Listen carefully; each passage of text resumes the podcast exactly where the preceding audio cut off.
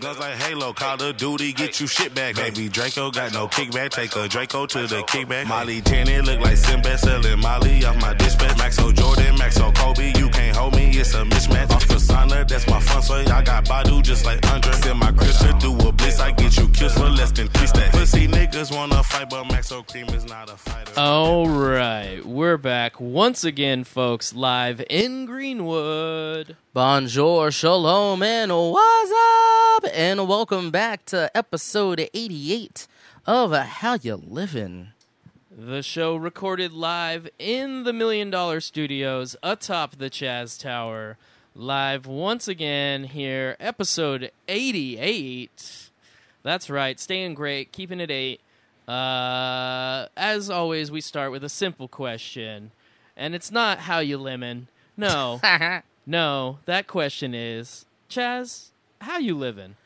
So, if you listen to the last episode, you know I just came back from Philadelphia from sending off Miss Elizabeth Suber Bennett. Um, she was uh, the mother of uh, my childhood friends, and she was also a godmother to me after my mom passed away and she was an amazing black woman that did a lot within her community.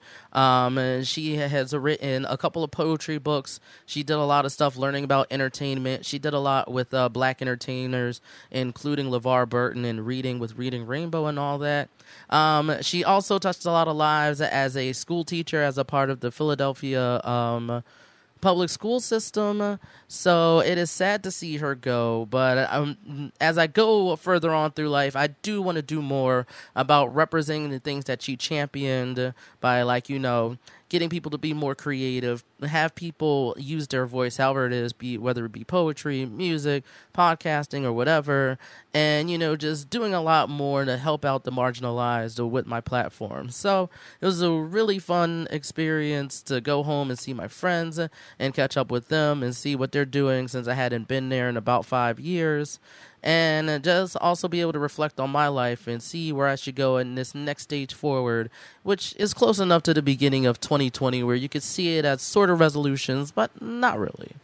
Nice. Well, uh, I'm glad that you know her life um, sounds like it, it, touched a lot of people, and that she uh, was a pillar in her community and that um, I'm glad that it, it has inspired uh, you to do some um, grand things with your life and the time that you have here. Yeah, yeah. And uh, carry on uh, part of that mission and the things that she championed. And uh, yeah, that's a that's a good uh, growth moment both for you and for this world moving forward. So um, for sure, rest in peace to her and uh, my solace to her family who survives her, and hopefully they have um, some of this kind of grand outlook that you have to kind of carry them through uh, the future days. Indeed. Uh, with that, we do have a segment here at the show that we like to kick off the top of the shows. Uh, it's a segment that dates back to our second episode. It's uh, a little segment we like to call callbacks. Callbacks. Yeah. And that's just a look back at episodes and topics that we've had in the past and things that kind of stick around or come back into the media. And uh, I always start by looking at my buddy Chaz and saying, uh, what kind of callbacks do you have this week, Chaz? Uh, personally, I have two. One, I want to talk about the numbers that we had for the total number of delegates that's going on since we're in the whole primary season of who's going to be the Democratic candidate of going into, I guess, the summer. Uh, so for those who want to have this beat a, uh, a bit of uh, what would you call it? Not economics, but Anywho, let's see. um, the number of pledged delegates is uh, 4,051 and the number of super delegates is 1714. And if you remember back in 2016, the whole Bernie versus Hillary thing was the super delegates putting her over the top to get the nomination. Right. And of course, as it stands right now, to my knowledge, on this Friday, which I believe is the 7th of uh, February, that is still the lay of the land. But I have seen some articles. I haven't read them, so it's only from the headline. So I don't know the veracity or actual, you know, impact this is going to have at any point in time. But Um, I have heard some inklings that, that there are going to be some that the DNC might be trying to instate the the super delegates again before um, a candidate hits the magic number of uh, 2,380 total delegates. Gotcha. Because the way, like the way it happens is, you get the nomination as soon as you hit 2,380 delegates um, out of the out of the entirety of the 4,765 delegates. But because Bernie supporters, myself even, was like, that's bullshit that you put the super delegates in there because the super delegates are made up of. Um, I guess the, the DNC establishment. And if you see this race as you know one part socialist, one part moderate, um, you know that I guess the establishment at the moment uh, gives people the ability to actually uh, be able to just change the course of the election away from, I guess, more socialist policies to more moderate, or I guess more socialist candidates to more moderate candidates. So, gotcha. Back in 2018, they did a whole thing where they were trying to make sure that that didn't happen again, but uh, they it might be coming back. So I'm going to keep an eye out on it. Um, and my second call back is I wanted to run back. Speaking of uh, the whole Bernie thing, and there was a whole uh, Bernie Warren thing that happened last time. And when I was talking about last time, I was talking about identity politics. And what I wanted to articulate is the fact that I want to be able to criticize Bernie and Warren as uh, presidential candidates, but I also know at times that we have to think about the dynamics that exist in our society between men and women, and the way that we look at them from the authoritarian standpoint, and the way we look at them from how we see who is electable and who isn't. So while at the moment I don't have enough information to make any delineation of what happened, and uh, at least I strive for myself to be, um, I guess, intellectually honest when I'm making those decisions. I don't want to say anything too definitively, um, but for those who are listening who either sided with Warren or sided with Bernie, I want them to be mindful of that um, and how that's going to affect people's decision making down the line. Um, and I'm still going to be a policy wonk for the most of this uh, election period, and I'm going to vote for the people who I believe support the policies that I want to see most, and that's still um, Bernie first and Warren second, kind of okay. Technically, it's Yang third, but like I really don't like how Yang kowtows the bigotry sometimes. So I'm Yeah. like, I'm like, eh, right. But that's me though. So that's what I wanted to put out there, just to make sure you're mindful of that. And I wanted to be mindful of that, where I didn't feel like I gave uh, my comment enough space to articulate that, and I also didn't want my comment to be left as though that I thought that no, we should just say Warren is actually lying, or no, we need to believe Bernie 100%. Just um, Right. and since we started the show, I guess we have looked at things uh, to at least understand the mindset where everything is, everybody is coming from. Yeah. So I think going through once we understand that,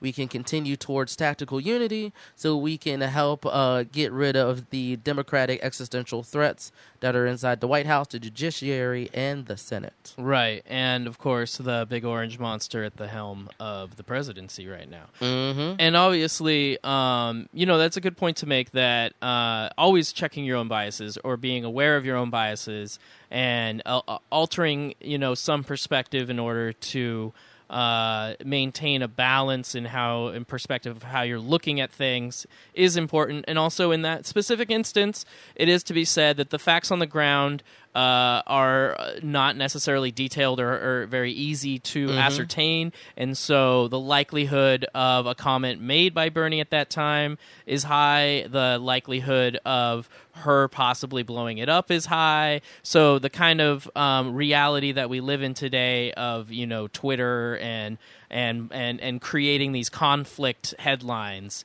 you know, might outweigh a moment that is there that we could have articulated um, you know, both uh, a look at our own biases and perhaps had, like you're saying, a shared unity moment for the Democrats because it is unfortunate that that became a bit of a division, you know, moment so early in this kind of last leg of the the presidential race here as far as the Dems selecting who their uh, main person's going to be. Um, obviously, we're in the beginning stages of the primary, but we're in the later stages of the presidency run as a whole. Indeed. Um, you know, it's it's unfortunate um, having the casualties within their own ranks at this moment. Obviously, that's kind of part of the business of um, of politics when you're running uh, against your party at the early stages. So um, we'll see. And you know, I and I applaud you for for taking the time to to to revisit that and to give people kind of some understanding. Um, yeah, there was a it was an interesting moment, and we really, uh, all facts aside, don't know what happened. mm-hmm. You know, and um, and it is also a moment of um, uh, of how these comments. I mean, those aside, just comments in general, how they can get blown up into these situations, and so you know, uh, looking forward, these candidates have to be very wary of every conversation they have you know, and whether something that they might think is just kind of set off the record as a kind of here to there and not really something that they might stand by could be articulated in an article or or tweeted or stated by some journalist as, you know, a measure of fact and um, and so they kind of have to be aware of those things. So even if it was not said or said in passing or said directly or said with intention or all those things, we kind of don't even know the the measure of those things anymore. It's like it's just headline fodder at this point That's for sure. you know and so uh, moving forward you know we can all take a lesson from that and uh, we can see there's enough craziness in this whole process as it is Indeed. that you know we don't have to make um, too much out of um, each individual thing we can kind of see them for what they are and, and move forward and continue what you're saying the uh, the fight of unity at the the challenges to democracy as we see it right now uh, with that said, is there any other kind of points that you have that uh, reflect on topics we've had in the past? Uh no, those are my big two that I had planned that I just wanted to get off my chest and also just make sure that the right information was out there. So yeah, I'm kind of ready to, unless you have some callbacks, to get You know, into call- like everything that is pl- politics right now. Call back to everything we've ever spoken about the NFL. Congratulations to the Kansas City Chiefs and Grandpa of the NFL, Andy Reid. Uh, he he deserves it. Um, it was a it was an interesting game, less than exciting for some. Not the uh, offensive uh, back and forth we expected, but definitely an exciting four minutes to end it. So uh, congratulations to them uh, moving forward. Uh, we also moving forward are now inside episode eighty eight the year after no i don't know it's two years after marty mcfly um, and i'm sure some famous nascar i don't know a lot of 88s I, michael irvin i think was an 88 Uh, yeah, I don't know a lot of 88s either. yeah, I mean, he had to go 88 miles per hour to that's, go. there we go There is. But, you hey know. as long as there's a back to future reference i'm a happy candidate uh, and a lot on the news today if you have been paying attention to the fight of the cornfields the iowa caucus oh my gosh The Iowa caucus. this is a interesting political event. Like it It- is. it is. Caucuses are interesting, but this whole. So the whole like so it's very interesting right now because uh, we're definitely seeing uh, a divide of uh, the the more socialist policy, socialist candidate of Bernie Sanders, and the moderate that pulled out in this one was one that I was not expecting, and that was Pete Buttigieg. Pu- Pete Buttigieg. Now, and, and and this is ninety nine percent reporting. Uh, this is strictly off Google, where they're getting their information from the Associated Press. mm-hmm. Is putting uh, Buttigieg, Buttigieg, Booty Man, Mayor Pete Booty man at uh, at Lordy. thirteen delegates. Oh 26.2% with an exact count of 564, which then to Bernie's 12 delegates. oh no 26.1% of the vote Oh. and 562. 562 not I- like 5000 A difference of um well, I can get the yeah, 562. Um Is that the number of votes they got? Or Yeah, 564 for Pete, 562 for Bernie, 387 for Warren, and that gives her 18% and third place with eight delegates. Joe Biden, who at one point was slated to be the more than likely clear winner early going into the week, uh, came out fourth place with six delegates, Oh. 15.8% of the vote, and 341 tallied. So uh, Andrew Yang came in sixth. You have Amy Klobuchar in fifth, Tom Steyer. Uh, you got Michael Bloomberg all the way down into 4, 6, 8, 10, 11th place, just ahead of Tulsi Gabbard. Yeah, I mean, so did uh, Klobuchar Yang or any of those other folks get delegates? Good question. Yang, Steyer, Deval Patrick, John Delaney, Michael Bennet, and Michael Bloomberg and Tulsi Gabbard, the other additional people listed on here, got no delegates. Yang did pull off 22 votes. Uh, Klobuchar, with 264 votes, got one Oh, get a girl. singular delegate Get a girl. putting her in uh, fifth place. So uh, an interesting uh, display, uh, as we kind of t- talked about. Um, you know, uh, not as diverse as many of the other states and contests, not as populated as many of the other contests. Um, a rural vote in a lot of ways. Um, Des Moines being the kind of uh, center populace of Iowa, not that large of a of a city. So uh, you know, a measure of uh, a little bit of the measure of kind of some of the smaller Midwest states. Uh, is what you can kind of pull from what happened in Iowa. Uh, otherwise, really just kind of an indicator that uh, the the battle is afoot. Yeah. And I think one thing to be mindful in this one is that Bloomberg really hasn't isn't going for the four early ones. This one being first, New Hampshire being next week, um, and we're recording this as the debates are going on right now. And then with uh, Nevada and South Carolina following up. Yeah, Mhm. yeah. Um, so I think uh, so. Right now, uh, projections or just like the idea based on you know previous information is that because uh, New Hampshire is right next to Vermont, New Hampshire is going to go hard for Bernie. Um, we'll see what happens next week. Um, after that, uh, Nevada and South Carolina are the ones that have uh, more of a, a, a multicultural vote. So we'll see as maybe, at least in my estimation, based on, you know, what I've heard from groups who do and don't support him or based on things, that's where uh, Joe Biden might get more support because uh, I've heard that um, blacks uh, over 35 seem to support um, Biden. Biden uh, and blacks under 35 are pretty split between Bernie Sanders and Elizabeth Warren. Okay. Um, so we'll see if that holds up there, see if anything has changed. And Nevada, Nevada's uh, of course mostly dominated by Las Vegas in, in terms of the voting block. And uh, Right. because there's a, a, a lot of workers who work in the hotels and in the entertainment areas there. Um, a larger Hispanic population Mhm. than we would see in New Hampshire, Iowa. mhm, or uh, even South Carolina. Yeah, uh, a more diverse uh, split between rural and um, uh, economic centers because Las Mhm. Vegas and Reno are larger cities compared to like Des Moines, hmm and then um, also uh, you know a little bit of a wild card in the sense that you know like uh, different you know forms of prostitution are legal in Nevada. Gambling's legal in Nevada. You know, Mhm. so the the the type of Nevada voter is a little different than um, you know they're uh, uh, uh, they harken back to the Wild West in Mm. a way. They kind of want to make their own way in the world. Don't tell me how to live.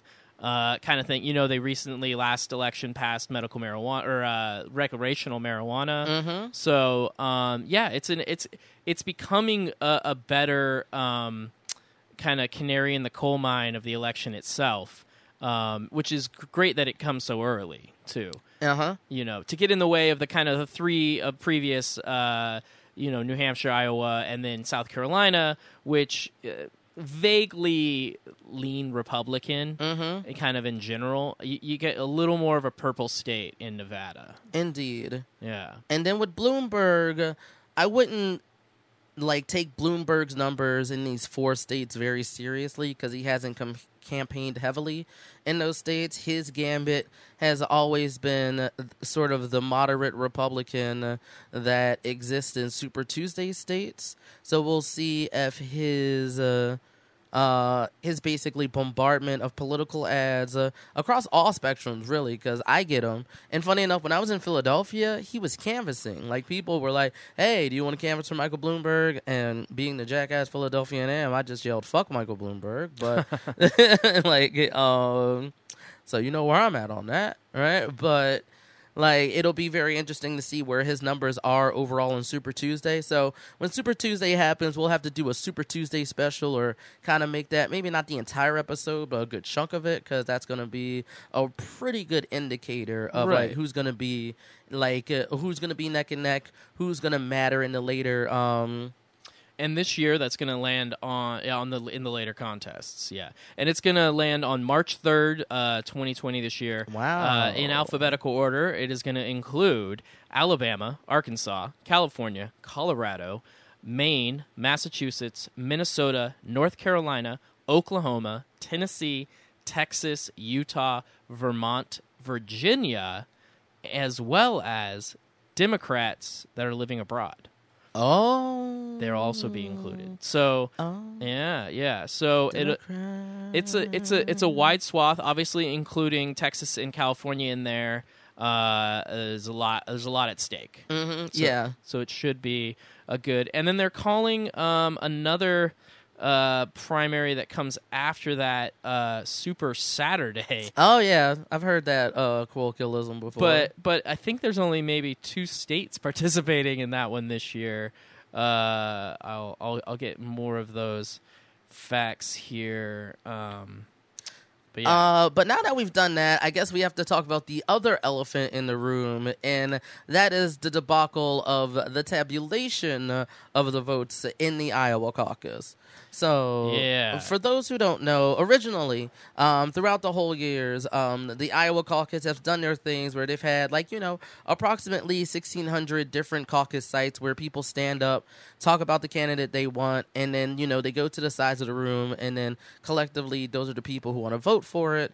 Um, and the individuals who are proctoring it and then leading it will, once everything's been done and settled, will take it, write it down, and then they'll call it into a phone bank and say, These were the results. Bada bing, bada boom, let's go. But this time they were like, We trying to be fancy. It's 2020 and we trying to be fancy. So they decided that getting an app was going to be a good idea for this. Now, uh, I would imagine in our 88 shows, we have talked about the perniciousness of uh, electronics and new technology, especially when it comes to voting, given the fact that hackers are abundant and. Uh, or, and like no matter how secure you think you are, hackers gonna break your shit, right? like that. That's one thing. So just the fact that they were using it is a little weird, but given the fact that it was tech and in secret, um, there was a lot of missteps and a lot of kinks and a lot of bugs that happened that really affected how things were being reported. So I did hear there was a paper trail though. That even with all the Mm-hmm. applications, that there were uh, paper representation of all of it. So that ultimately is Mm-hmm. what was taking so long. Was they were going back to that system and essentially reviewing all the paper ballot or the paper system. right? And then added, there is the, now the newfangled conspiracy theories of uh, this is yet again the DNC um, trying to come through and uh, fuck shit up for Bernie. Now, now, as I'll take it from one of my friends, uh, this is not something we need to blame the DNC on. Like, yes, the DNC sucks. Like, I'm not going to try to give praise to the DNC, but uh, as always, since I started this uh, whole endeavor, you want to make sure that we're being having a level of journalistic integrity when we're reporting on things. It's actually reporting what is happening, and then kind of you know waxing poetic on the thoughts of things and how it affects things. So this was a, a decision of Iowa's Democratic Party, um, and this app was going to be slated to be used in Nevada, but Nevada was after this whole mess. It was like, nah, I'm good, dog. Nah, we ain't about that life right now. and and and then there was a thing where one of the heightened things that happened uh, that led to people thinking of this as a bit of a conspiracy theory based on the fact that Pete Buttigieg is the top winner of this is that his campaign gave the group that worked on it um, forty thousand dollars, and also added to the fact that the company that is working on it is filled with a bunch of former uh, Hillary Clinton staffers. So it means what it means. It, again, without any definitiveness to be said, um, I don't want to speculate. Uh, I just want to put it out there, and basically, from what I've observed through articles and individuals who are both for, um, who are both like you know, uh, see themselves as Democrats or see themselves as people who uh, want to vote for things that are more left aligned. Uh, there, there, there is a bit of, there's a bit of, uh, that's a little sus, yo. Right. So you know, you know, it is what it is. Yeah, and it it it, if you really look at it, it's a very complicated system for them because there's what they call the the first um, alignment, and which I guess Sanders was a clear winner, Mm. and then there's a final alignment where. Uh, party members who receive less than 15%, their supporters are allowed to support another candidate or simply go home Ah.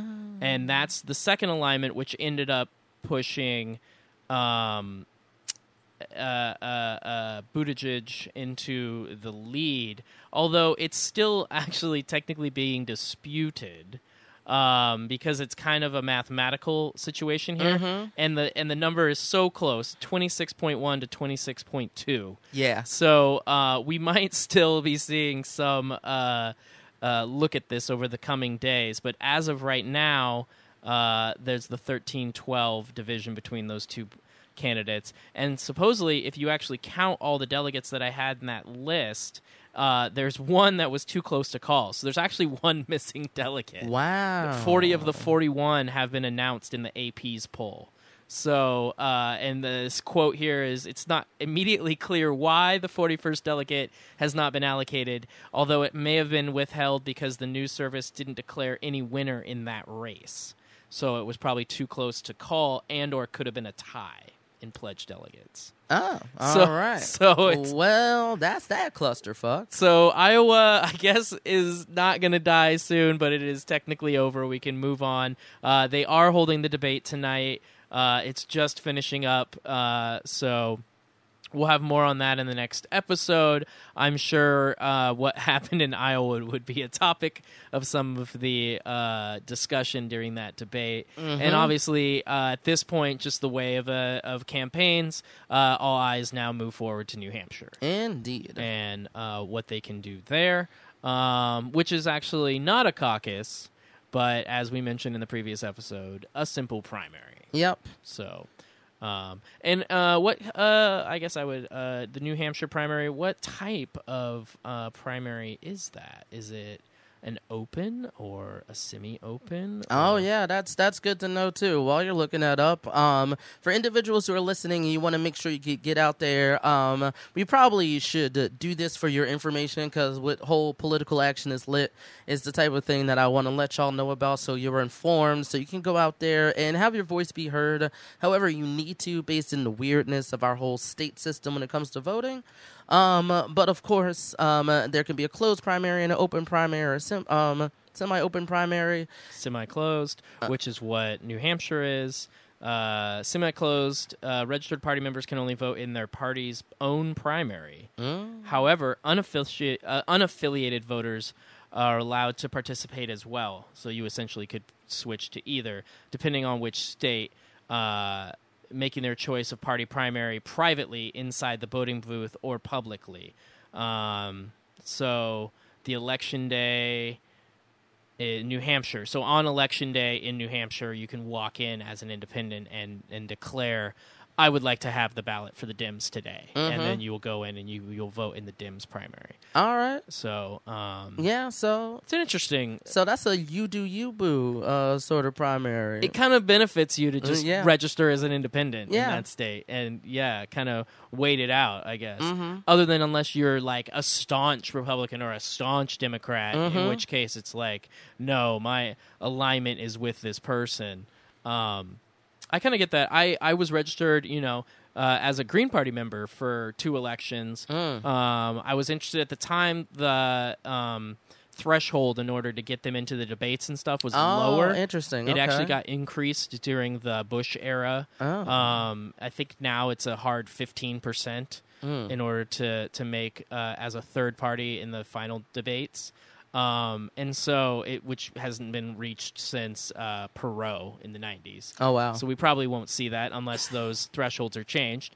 Um, but um, I during the uh, run up to the Obama election uh, wanted to participate, and at the time, the primary in Oregon, you needed to uh, declare with a party to participate in the primary, and so I, since that point, have been a registered Democrat. Mm. Um, I don't necessarily identify fully as a Democrat. I think I'm probably more independent minded. Mm-hmm. Um, I, I, I hold some of the environmental ideals and the kind of anti corporate politics of the Green Party, Mm-hmm. but it kind of lost my favor uh, post that second Nader run. I, I, I love Nader as a person, um, but it kind of the party started to fall apart. I wasn't really behind Jill Stein. I think she had some really good points to make.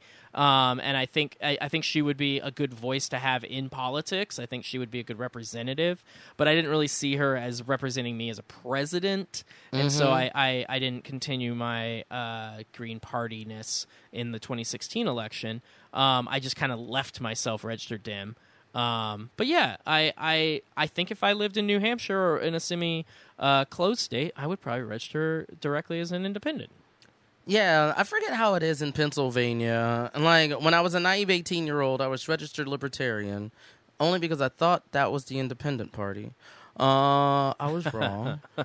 I know this now. Super Pat Buchanan fan, or- Right. No, I was reading Ayn Rand. No, Nah, I was very much just like like someone came up to me. It was like, "Are you registered to vote?" It's like, "No." What do you want to register as? I'm like, "Uh, which one is the one that allow me to like make a decision on both sides?" But actually, I do remember one thing that I'm like, kind of fuck all that with the Pennsylvania thing that I don't know if changed, but I think if you were independent, y- you couldn't do a party line vote. Um like so i was like i was a, a little upset at that that we couldn't do a party line vote uh there. So um i think i wonder if i registered democrat for the two elections that i was well i voted for john kerry because i turned um 18 right in 2004 um and then uh, and then after that, I think I may have voted in a local election, but then I left um, in 2007. So, so I didn't, I wasn't able to register enough in time when I got into Washington for Obama. okay. Um, but once I registered here, I registered as an independent because basically you don't really need to, to register as a Democrat, right, because it's an open primary. Right, yeah.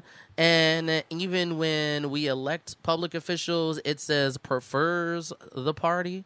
Right. Right. So so I feel I feel really confident being an independent here and really strongly about being an independent I I'm not really a fan of either party even though I that's why I always say I vote left and I, I make a really firm distinction between voting left and being a leftist versus being a Democrat. Right. And so like so yeah, that that's where I'm at right now. So like when and the good thing about Washington is we used to have a caucus and I went to the caucus and I found the caucus fun. I actually wanted the caucus this year. I want to be like I want Bernie cuz I want to take money out of things that we need as core things as people.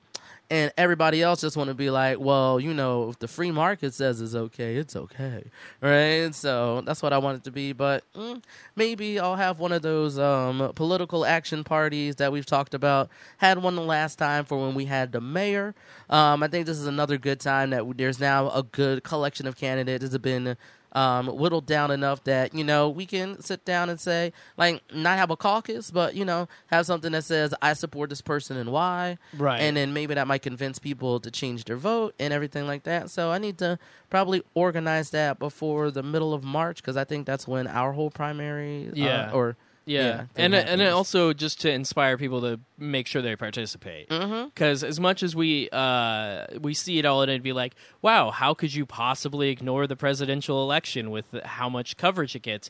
Well, people actually tune out on purpose. Oh, oh yeah, it's a lot. and they tune out so much so that it comes up to the time where now your voice needs to be heard and it's like oh i'm not registered or oh i didn't update my address or Mhm. oh i don't really care i didn't pay attention enough to know what i want and it's like Mhm. it is good to kind of open the eyes of some of those people who because you know in our age bracket there's a lot of that kind of we have the angsty people a little older than us that are kind of in that uh, generation x that were kind of got listed as the slacker generation, you know, and some of them have kind of maintained that ideal of slackerism and not participated in these type things. And it's kind of we've been slowly trying to pull them into the process and explain the importance. Like even if you just vote for your city council, you're affecting a vote. It's important to you. Mm-hmm. Uh, we don't want you to only participate in the presidential election, and in fact, it's probably uh, one of the lower tier as far as affecting your life directly and where you live.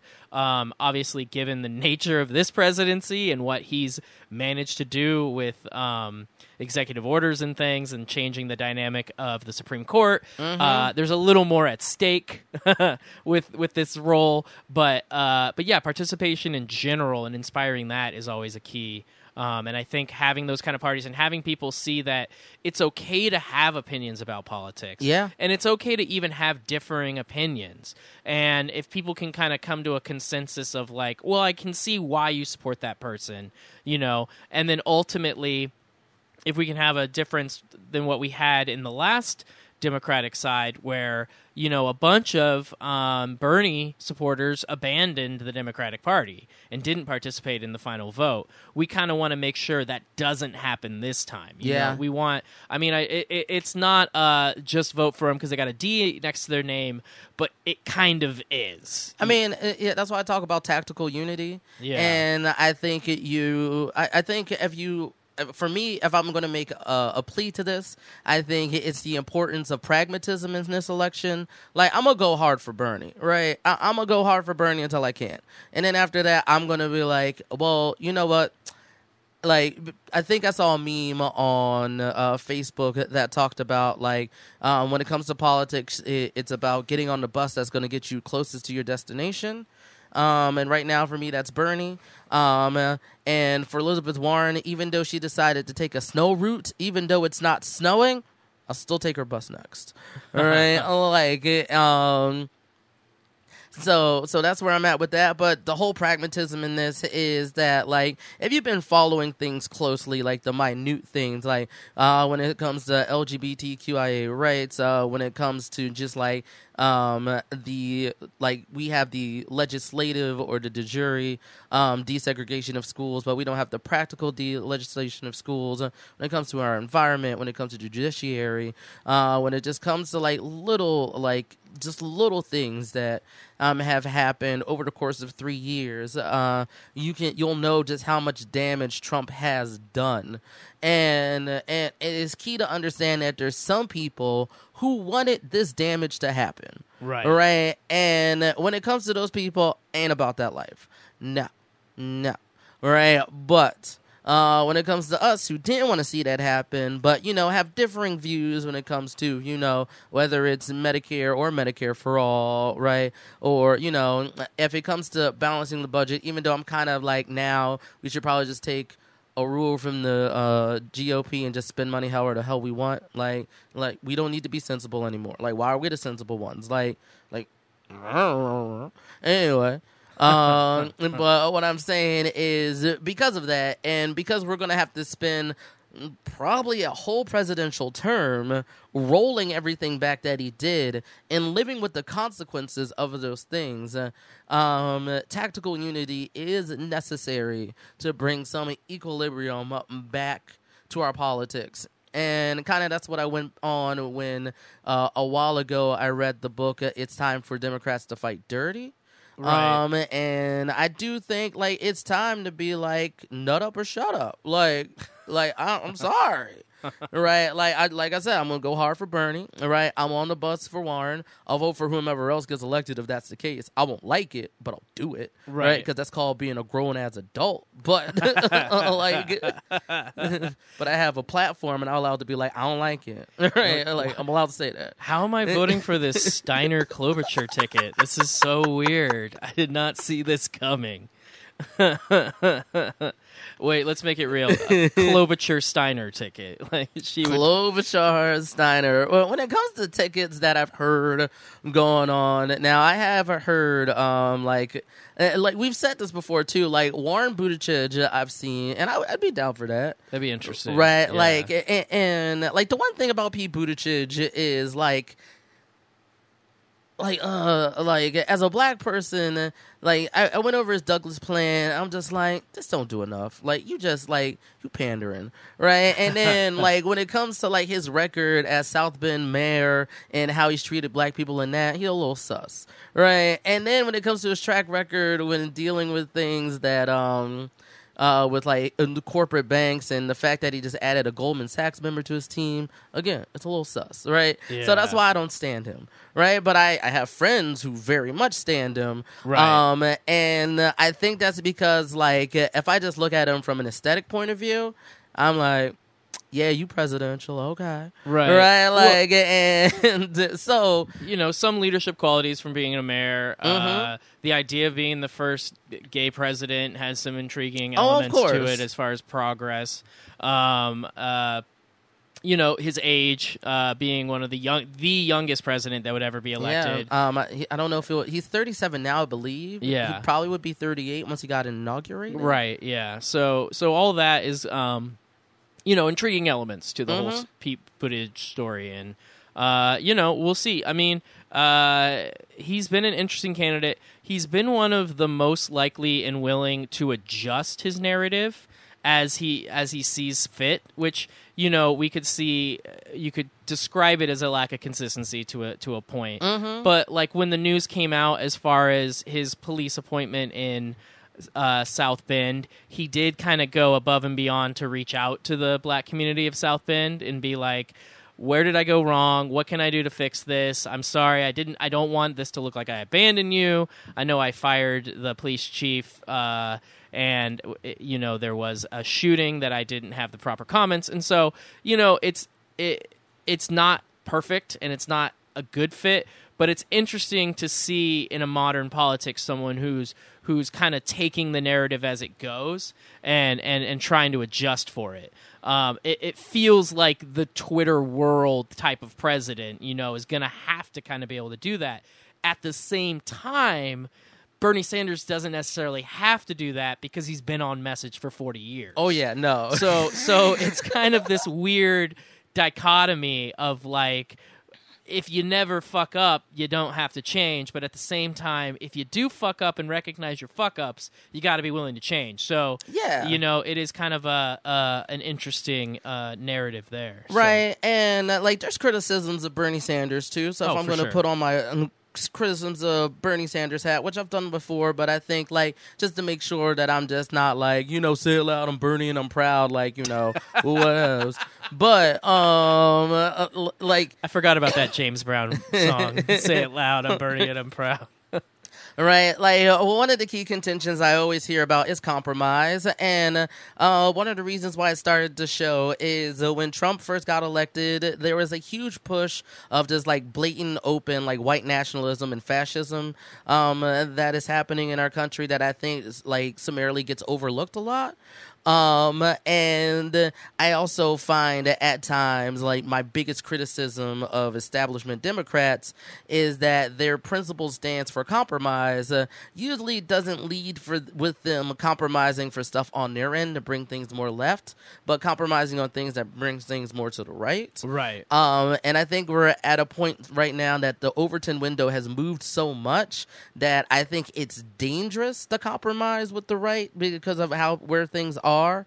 Um, and that's why I enjoy Bernie Sanders and it's unflappable. I'm a leftist. I'm a democratic socialist. I want to bring things to this. And I also feel like you can do that without needing to compromise the fact that you are wanting to put forth policies that are going to help everybody. Right. Right. It's not like I need to be like, yeah. So, and that's kind of like my big contention right now with the whole like and, and that's why like whenever I've been like fuck the centrist like that that's what I'm articulating just not very well at that point in time Right. right like and He's pointing at me, guys. no I'm I'm not.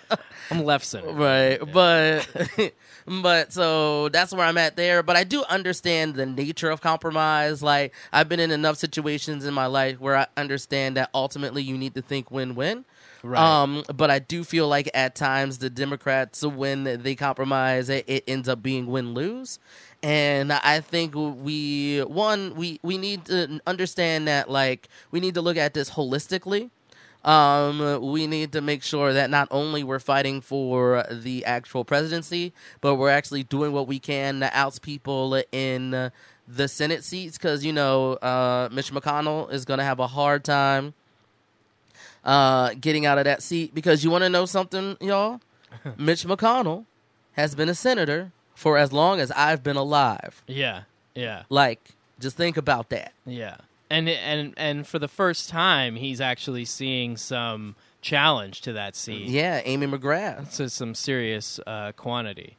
So yeah, I mean it's a it's an ongoing uh, debate and election, and um, there's a lot of contests to be won, a lot of delegates out there, um, uh, more to be seen, and uh, you know we look forward to uh, bringing you the information as we see it and kind of our perspective on it, and uh, we encourage you to shoot us emails and tweets and and give us some perspective on your end that we can uh, maybe articulate to some degree here on the show. And uh, and we hope to kind of bring some people on in the coming year that have different points of view and come from different places of of perspective and participation, and and hopefully uh, give you kind of a, a full perspective as best we can here at how you live in. Uh, with that, I have an interruption for this important political debate.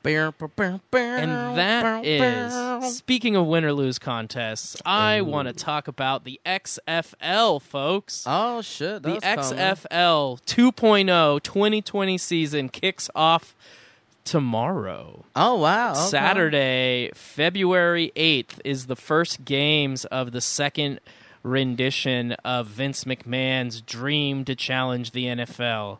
And uh, yeah, so tomorrow uh, is the kickoff, um, and Seattle does have a game at 2 p.m. Oh wow! Um, Are they playing at Century?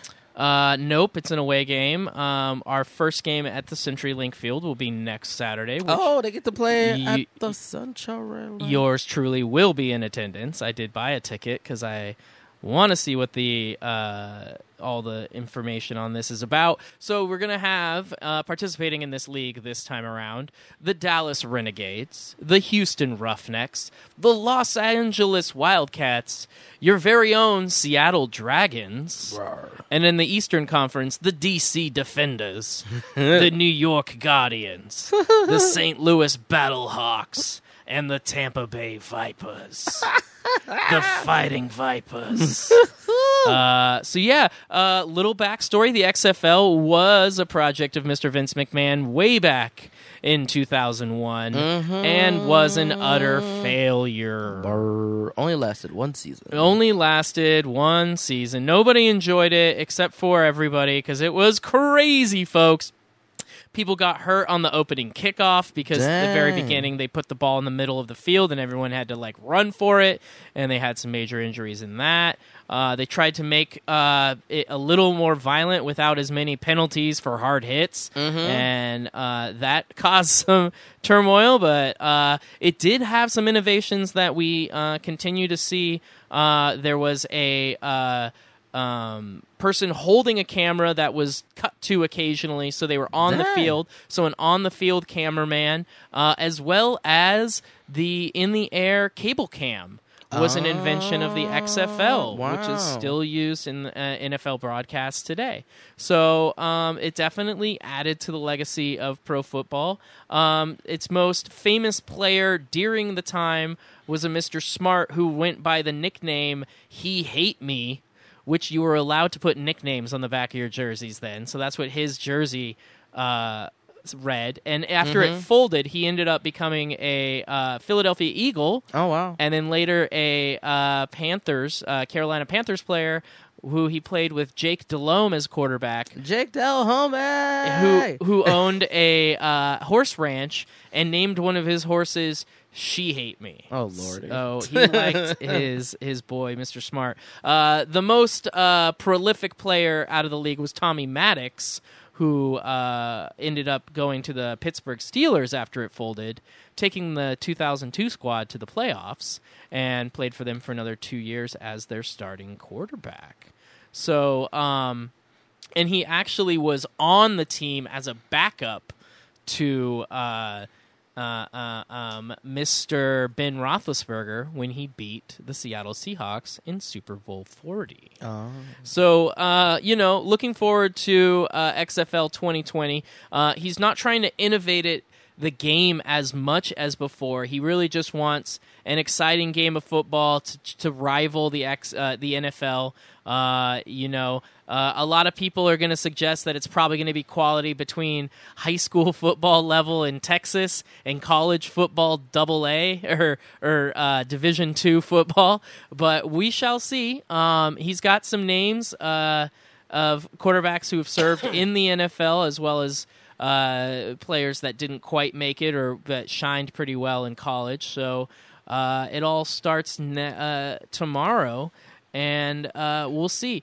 Um, you know, there was a failed league last year that was called the AAFL.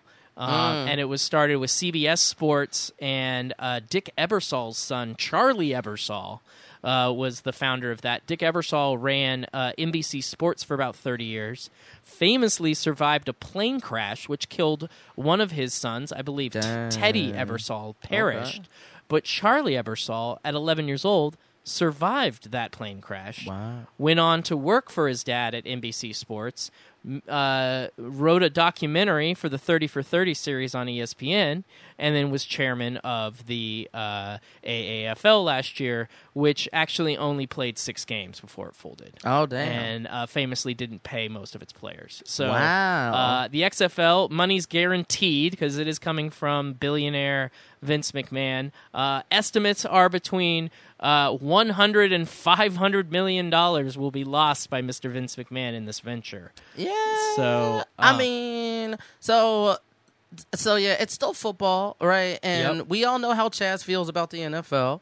um, so like ideally, I wonder like if I put on my you know recovering capitalist hat on for a second. Um, and wonder if he uses this uh, uh, to be the league that does a good job of promoting, you know, just like uh, marginalized groups and making sure that they have a voice there. Um, uh, probably like a place where like I don't know a lot of uh, uh, gay or queer or anyone who are within the LGBTQIA plus um, individuals who are in the NFL and who are out and open. Um, I did watch the Aaron Hernandez thing on Netflix, and That was interesting. and there was one guy on there who talked about coming out and needing to be in the closet while there. So I definitely think if you look at things as like, you know, everything is a market, which uh, I'm not a fan of, but I'm also a fan of representation. There, there, So- there is actually is a market for representation, Right, And yeah. and voice of you know uh, the the Colin Kaepernick kneel mode. Uh, he was offered a contract in this league, Mm-hmm. Oh. Um, but it far uh, went below any uh, salary compensation that he had ever had in the NFL, and Of so course. he went ahead and passed. He said that to a degree, his statement was that to a degree, accepting that would kind of lessen the impact of the message that he was saying, Mm-hmm. and so that he didn't that he he was like happy the league existed for people that wanted the opportunity, but that it wasn't uh an exact opportunity for him. But it is interesting that just in offering him a contract, they are kind of making a statement that um, personal player uh, statements and beliefs aren't going to be uh, challenged in a way. You know what I mean? I mean, challenged within the framework of the rules of the game and probably you know laws. But as far as like kneeling during the national anthem, it sounds like that would be supported if that was important to the Yeah. player. So Um, and it's definitely like definitely like from the whole, you know, the regular NFL season that happens like preseason starts in August, um, goes all the way up until December, right when you hit the playoffs, and then playoffs are a whole January thing, and then you got you know the Pro Bowl and the Super Bowl right there heading into February. So kind of doing that whole uh, February to July space to, in order to have something there. Yeah. That's kind of the space where arena football was. Uh, Yep. Um, so trying to like you know inject themselves into that space because you know people who like football probably just want to watch football. Um, and you know you know sports establishments uh, like sports bars and stuff are going to be like yeah if it's good enough right? So and i know that like if it comes with that its own baggage so i hope i hope they do something with it. Like i i hope they become you know the standout that allows me to go like if i wanted to watch football again other than i guess i could just watch college football if i felt like it. But um but just to, to have someone out there that says well, no we understand what you're going through and we're not going to let our butthurt ass fans get in the way of you having a voice here Yeah. So uh, look out for the XFL games in a city near you uh, starting tomorrow. And, uh, you know, hopefully our Seattle Dragons bring home the trophy. mm-hmm. Uh, and yeah, and I do hope that it uh, um, it expands um, a voice for some people, and uh, hopefully some of that narrative comes out of this. Um, there is a guaranteed two season contract, Oh. so it should at least outlast its one season predecessor. okay Uh, and uh, you know, it is yet to be told. Um, obviously, you know, uh, some successes in the last 30 years would be uh, the MLS, uh, Major League Soccer, uh, was created in 1996 and has expanded Wow. to over 30 teams at this point, Damn. Um, adding between two to four every other year or so. So, um, yeah, uh, there is room for expansion of sports in the uh, the, the markets. Uh, and uh, also, you know, maybe this could be the league that learns how to expand into places like Europe or or Canada, and uh, and and you know, kind of gives that an opportunity. indeed Playing in the summer, a little bit easier for travel as well as weather. So, uh, you know, we shall see. So that's my little uh, interruption. Uh, check it out, and if you don't have a team in your area, feel free to support our Seattle Dragons. Rawr. What else do you want to leave the folks with before we get out of here? Um, it is Black History Month, but uh, kind of what I want to say is just like since we're kind of this is like our first like one-on-one uh, sort of uh, pod of the year is that like through through the last like I don't know like three or four years I've been kind of examining just kind of just like how routine um our months go. Like we know like it, whenever I'm doing my budget or planning to go out and do things just understanding like you know we got Valentine's Day coming up and we we know how that goes sometimes. Uh, then after that we have the drinking days of St. Patty's Day and Cinco de Mayo right? And all that stuff like right? But uh, we always have like big months like it's Black History Month we have Hispanic Heritage Month um uh, we have uh, June is always LGBTQ month and everything like that and I definitely want to make sure that like uh, when it I, I I mean I love that we take Black History Month and we promote the history of America because you know Black history is American history. Yeah. But I also want to make sure we take the time to do it in all the other months too. Right, so I kind of want to do a thing where I definitely want to have more black voices on the show because I definitely think we need it. And I think going back home to Philadelphia made me understand just how much um, I need to re- uh, reconnect with that part of my life and just making sure that I can use all my privileges in, in more so ways too.